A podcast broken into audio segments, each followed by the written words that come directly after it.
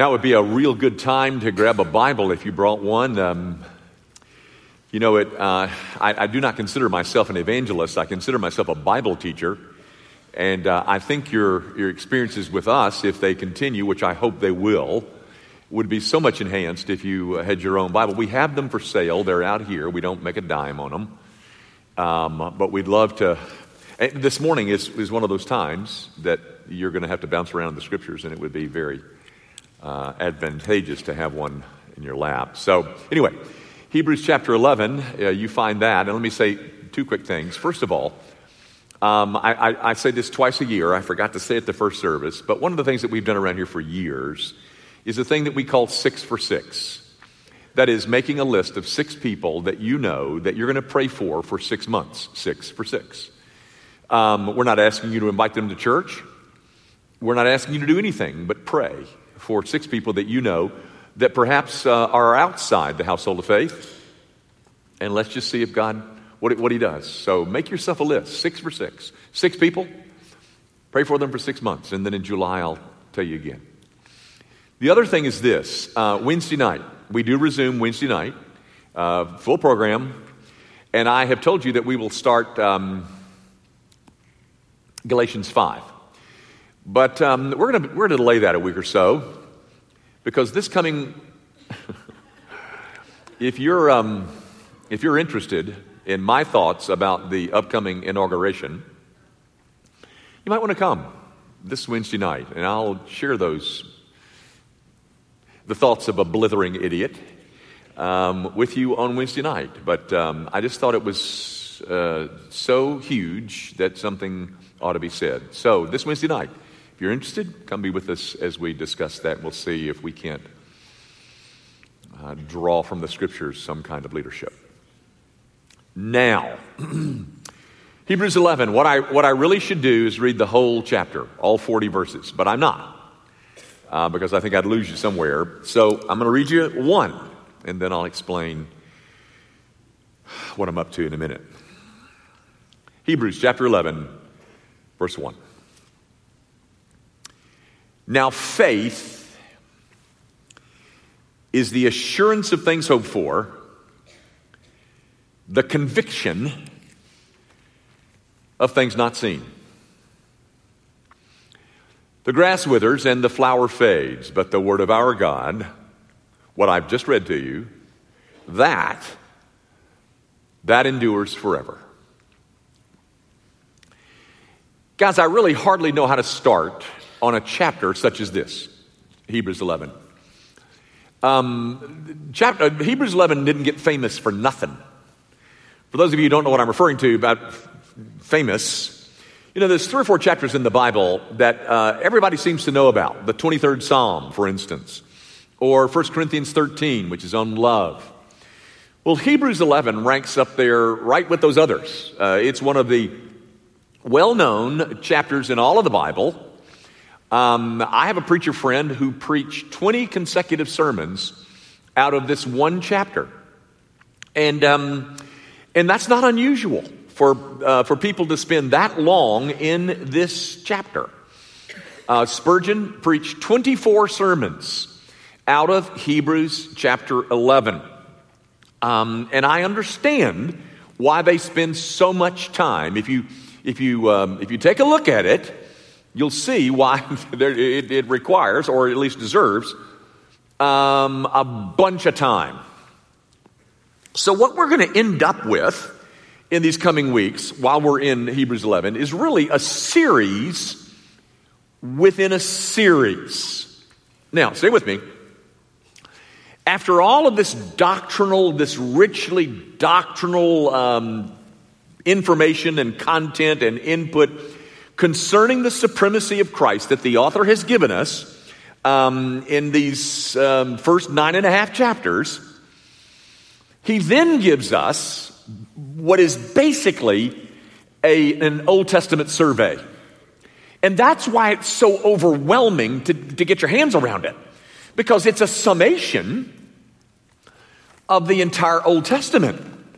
So, I mean, we could just spend, you know, week after week after week um, I mean, I, I think I too could preach 15 or 20 sermons out of it, and I'm going to try not to, just for the sake of not making this series in Hebrews any longer than it already is. Um, but, guys, um, to get us going into Hebrews 11, what I have for you this morning is really not much more than an introduction to the chapter. Um, I am convinced that you're never really going to enjoy it or appreciate its, um, its, its impact until you get an idea of what the author is up to. You've got to see how the chapter fits in the rest of the book. Um, in essence, you got you just got to get the big picture before you can dive into the, the chapter itself. And, and that's what I want to offer you this morning. Is kind of a, a panoramic view of what is going on and how chapter 11 fits into the overall message of, of this book, which, by the way, people don't consider the book of Hebrews a letter, they consider it more of a sermon. So, um, how does chapter 11 fit into the sermon of the author of the book of Hebrews? Guys, the subject, um, the theme of chapter 11 does not begin with verse 1. Chapter 11 is intimately connected with everything that has come before it and everything that's going to come after it. Um, you cannot, as is done so often, like in Bible studies, you cannot isolate chapter 11 from everything that's come before and everything that comes after it. So, what we're going to try to do is, is give you a clear understanding of how it fits in the overall message of this sermon called the book of Hebrews. Guys, the author of Hebrews has spent nine and a half chapters um, establishing the supremacy of Jesus Christ over everything that is Old Testament like um, the Levitical system, the uh, Aaronic priesthood, the, the sacrificial system. And the operative word in those nine and a half chapters has been the word better. Better. That is, Jesus is better than the angels. He offers a better rest. Uh, he, um, he represents a better covenant. He um, has a better temple and a better sacrifice and a better high priest.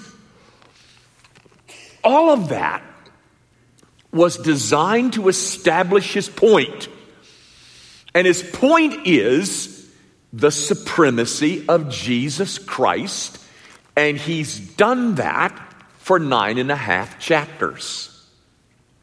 Now, gang, he does that for an audience uh, of recently converted Jews who, because of persec- persecution, they were thinking, well, I know how to get this persecution stopped. I will, I will just give this Christianity thing up and go back to Judaism. He's writing to that audience, and he says to them, in essence, you can't do that um, that would be to, to, to leave the substance and go back to the shadow. If you, if you leave Jude, uh, uh, Christianity and go to Judaism, back to Judaism, that's exchanging the, um, the consummation of all of those Old Testament predictions about the Messiah. You're going to exchange that for the predictions about the Messiah. In essence, you would be leaving the superior and going back to the inferior. Now, guys, that's what he's been doing. He's been doing that for nine and a half chapters, which brings us to chapter 10, verse 19. Now, you got to look at it. If you got a Bible, you need to look at it. Hebrews 10:19, which opens with the word therefore. Now, gang, back when I preached on this section of Hebrews, it was on November the 27th, which I know you can, that's ancient history.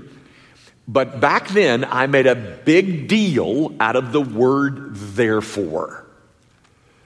And I said to you then that the author of Hebrews is following a biblical pattern whereby the authors of these books give you all of this doctrinal, uh, theological, biblical truth describing all of the great redemptive purposes and plan of God. And then, in light of all that God has done, therefore, then they begin to make application after they've told you all of these wonderful things. And, and if you look at the, the text, verse 22, verse 23, verse 24, they all begin the same way. Let us draw, let us hold, um, and let us consider. In light of what I just taught you, says the author, let us draw near. Let us uh, hold fast. Let us consider. Those are all applications, ladies and gentlemen made in the light of everything that I've just told you for nine and a half chapters concerning the supremacy of Jesus Christ. I spent all this time, says the author, telling you about Christ being superior to all of everything in the Old Testament. Now, in light of that, let us, let us, let us. And we got to do all that because Because we have a need. Look at it in verse 36. We're still in chapter 10. Because we have a need. Because you have need of endurance. Um, you have um, a need to endure to the end. And that is the theme that he carries all the way through chapter 11 on into chapter 12. And when we get to chapter 12, you're going to find that the word endurance or perseverance, depending on your translations, that word is mentioned four times in seven verses in chapter 12. Gang, in essence, the book of Hebrews is one grand call to God's people to persevere to the end, to endure everything that comes our way in the light of the supremacy of Jesus Christ, who He is and what He's done. The thing that will sustain us is a growing awareness of and an uh, appreciation of and enjoyment of who Jesus Christ is and what he did. We have a need to endure to the end, to persevere to the end. Now, guys, are you still there? The author of Hebrews did not create that need. Jesus did. And I want you to see it. Because the need that he mentions in 1036 is the need that I'm about to show you that Christ uh, described. Guys, go, uh, it's all over the, the Gospels, but I think the clearest statement is found in Mark 13. So go to Mark 13. Mark 13 13. You got to see it, guys. This is the need.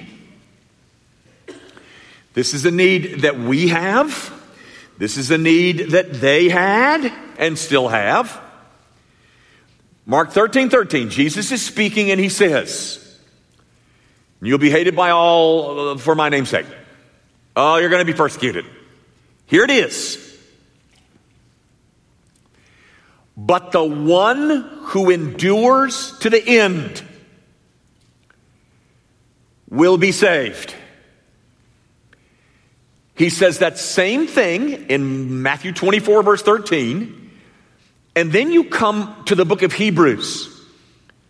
And that theme gets mentioned several times in the book of Hebrews, chapter 3, verse 14. Hebrews. For we share in Christ if indeed we hold our original confidence firm to the end. Chapter 6, verse 11. Uh, and we desire each one of you to show the same earnestness, to have the same uh, full assurance of hope until the end. Because you see, ladies and gentlemen, he who perseveres to the end, that's the one that will be saved. Now, do, do you see the genius of the book? The author of Hebrews is saying to a group of persecuted Jewish, ex Jewish Christians who are considering quitting, no, no, no, no, you have a need. In the light of the supremacy of Christ, you have a need. You have a need to endure to the end. Now, stay with me. With all that said, it is as if the author anticipates the question that his audience is going to ask. Okay, Mr. Author of Hebrews, we see what you've said about the supremacy of Christ and how that it, uh, just, that substance in this other business has been shattered. We get that. And we understand the need that you've just mentioned. That we must endure to the end or we won't be saved. Jesus taught that. We get it. But in the light of all that we have to experience and all that gets thrown into our way, how do we make it to the end? Why not just give this up? Why don't we just become one of them? Why don't we turn our backs on all this? It's led to nothing but hardship and complexity. Why don't we just quit? And you're telling us that we've got this, this need to endure. Okay, then. How? How do we endure? Anticipating that question, he tells them in verse 38 of chapter 10 But the just, my righteous ones, the just shall live by faith. And then he repeats that same sentence basically in verse 39. And then he says, Okay, you've got to, you've got to endure. And this is how. And if you're a bit unclear about how that operates, and would you, would you allow me to explain it to you? I tell you what, let me give you some illustrations of what I mean. And then the author launches into a brief Old Testament survey giving them and us example after example after example, names that they would recognize, names that we recognize. He gives them all these examples of people who did the very thing that he's asking them to do. Names familiar to them. If you want to know, says the author, what I mean by living by faith, well, let me tell you. Let me give you some illustrations. Let me give you some examples. And then here comes chapter 11. You want some illustrations about what it means to live by faith? Well, let me give you about 18 of them. And then, chapter 11 is a 40 verse commentary on verse 38 of chapter 10. Do you see that? Do you get that? Because I'm convinced, ladies and gentlemen, you'll never enjoy and appreciate and even, perhaps, even understand what's going on in chapter 11 until you see it as the author's commentary of verse 38. Now, if I'm right in that suggestion, and I think I am, then verse 38 is pretty important. He says, The just shall live by faith. That's how you do it. Now, guys, back when I preached on that section of Hebrews, that was December the 4th, um, I told you then that that verse is found four times in the Bible. It's found once in the Old Testament, three times in the New. And every time that verse appears in the New Testament, the emphasis is on a different word. For instance, Romans chapter 1, verse 17 the just shall live by faith, says Paul. Not by works, not by law to the Romans. The just shall live by faith. And then he comes to Galatians chapter 3, verse 1, and he says, The just, the just shall live by faith. If you want to know the just ones, they're the ones who are living by faith. And then he comes to Hebrews 10. And the emphasis is this the just shall live by faith. Gang, it is that living by faith that is the subject of Hebrews chapter 11. As is seen in the lives of numerous Old Testament examples. Uh, well, uh, uh could, could, you tell me um, how did Abel, verse 4, how, how, how did he make it to the end? Well, he lived by faith. Well, what about Enoch? I mean, how did Enoch make it to the end? Verse 5. Well, he, he lived by faith. And uh, uh, Noah, Noah, verse 7. Uh, how did he make it to the end? Well, he lived by faith. Well, what about Abraham? I mean, Abraham. I, you know, everybody knows Abraham. How did, how did he make it to the end? Well, he lived by faith. Well, Moses, you know, the giver of the law. I mean, uh, how did he make it to the end? He made it to the end because he lived by faith. Guys, in the lives of these people who were mentioned in chapter 11, it was their steadfast hope in the promises of God, all of which find their consummation in Jesus Christ and Him crucified. It was in their steadfast hope in promises that they never saw fulfilled.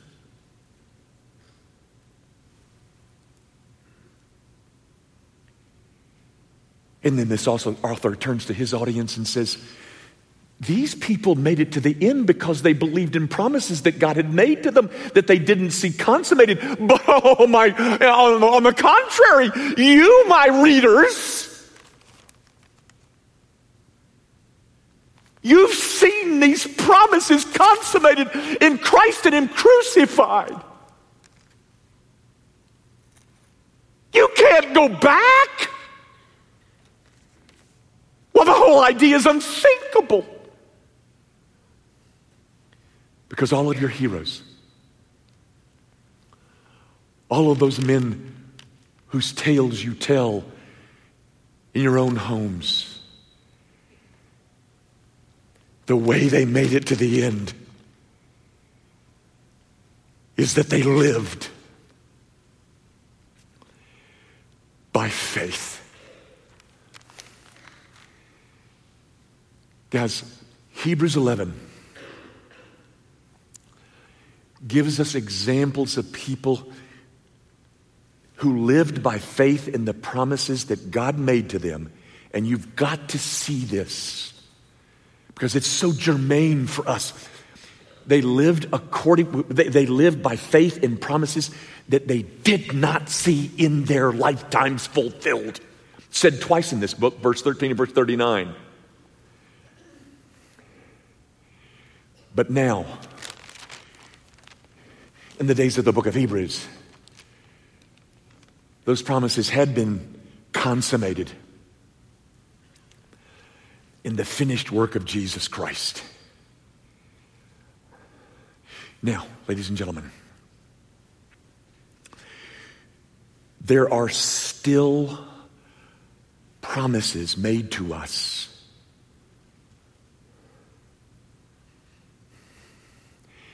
that have not yet been fulfilled. The second coming, the new heavens and the new earth. And the way that you and I make it to the end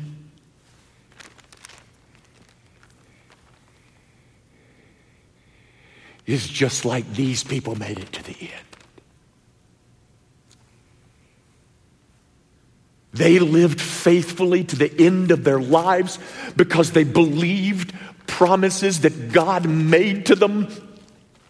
And they walked and lived by faith in those promises to the end of their days without having seen the consummation of the promises.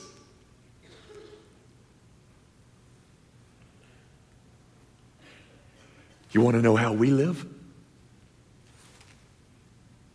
You want to know how we make it to the end?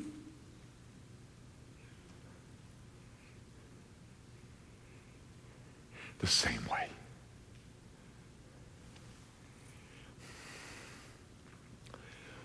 We live by faith. We live by faith in promises that God has made to us. Even though they may bury us before those promises are consummated. Now, let me point out one more thing, and, and I'm done. Guys, we Christians today, we have the same need that these people in the book of Hebrews had. The same chapter 10, verse 36 need. You have the need to endure to the end. We have that same need. Um, we must persevere to the end. If we don't and we fall away uh, tomorrow, that just demonstrates that we were really not saved today. But here's my point we have the same need. Got to make it to the end. But tell me this how does the 21st century church go about encouraging her people to endure to the end? Hmm? What advice do we give to our people in the hopes that we would encourage them to endure to the end? What do we say to them? Here's what we do. We say, well, now listen, um, if you want to make it to the end, um, you need to go to church a lot. Oh, if you want to make it to the end, you need to read your Bible a lot. Well, I mean, if you want to make it to the end, you, you, you, need, to, you need to stay away from that porn. Now, ladies and gentlemen, please don't mishear me. I am not deprecating any of those things. I think they're all good pieces of advice. But here is what I am saying. When this author this inspired author, when he got ready to give advice to his people as to how they might make it to the end, he didn't mention any of that.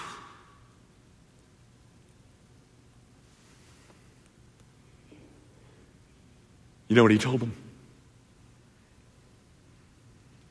He told them to go out and live by faith.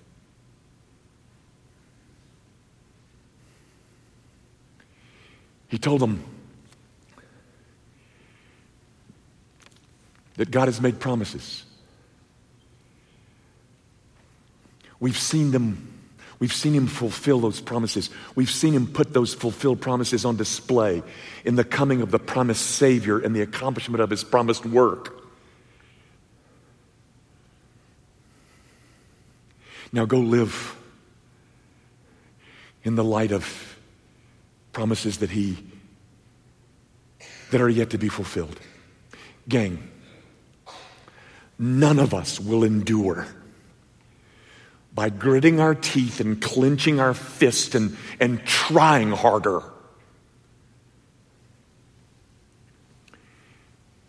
Endurance, which is our need. Endurance is the result of discovering more and more of the beauty of what Christ has accomplished on our behalf, in our stead as our sin bearing substitute and our steadfast hope in his promises that he's going to one day come back and get us.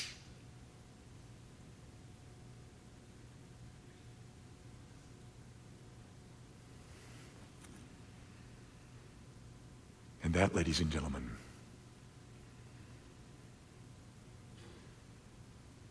is the subject of Hebrews chapter 11. And I can't wait to teach it to you.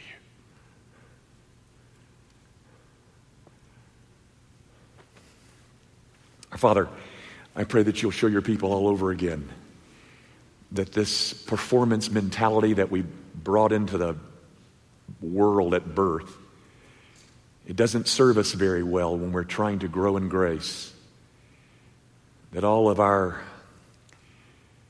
all of our machinations oftentimes amount to very little if we have not discovered the grand beauty of Christ and Him crucified. And Father, if you've led people here this morning who have not yet met that crucified Christ, would you open their eyes to see Him now? In all of his willingness to save. For the rest of us, O oh God, those who are a part of the household of faith, would you show us that the just, we live by faith? Do that, Father, for Jesus' sake.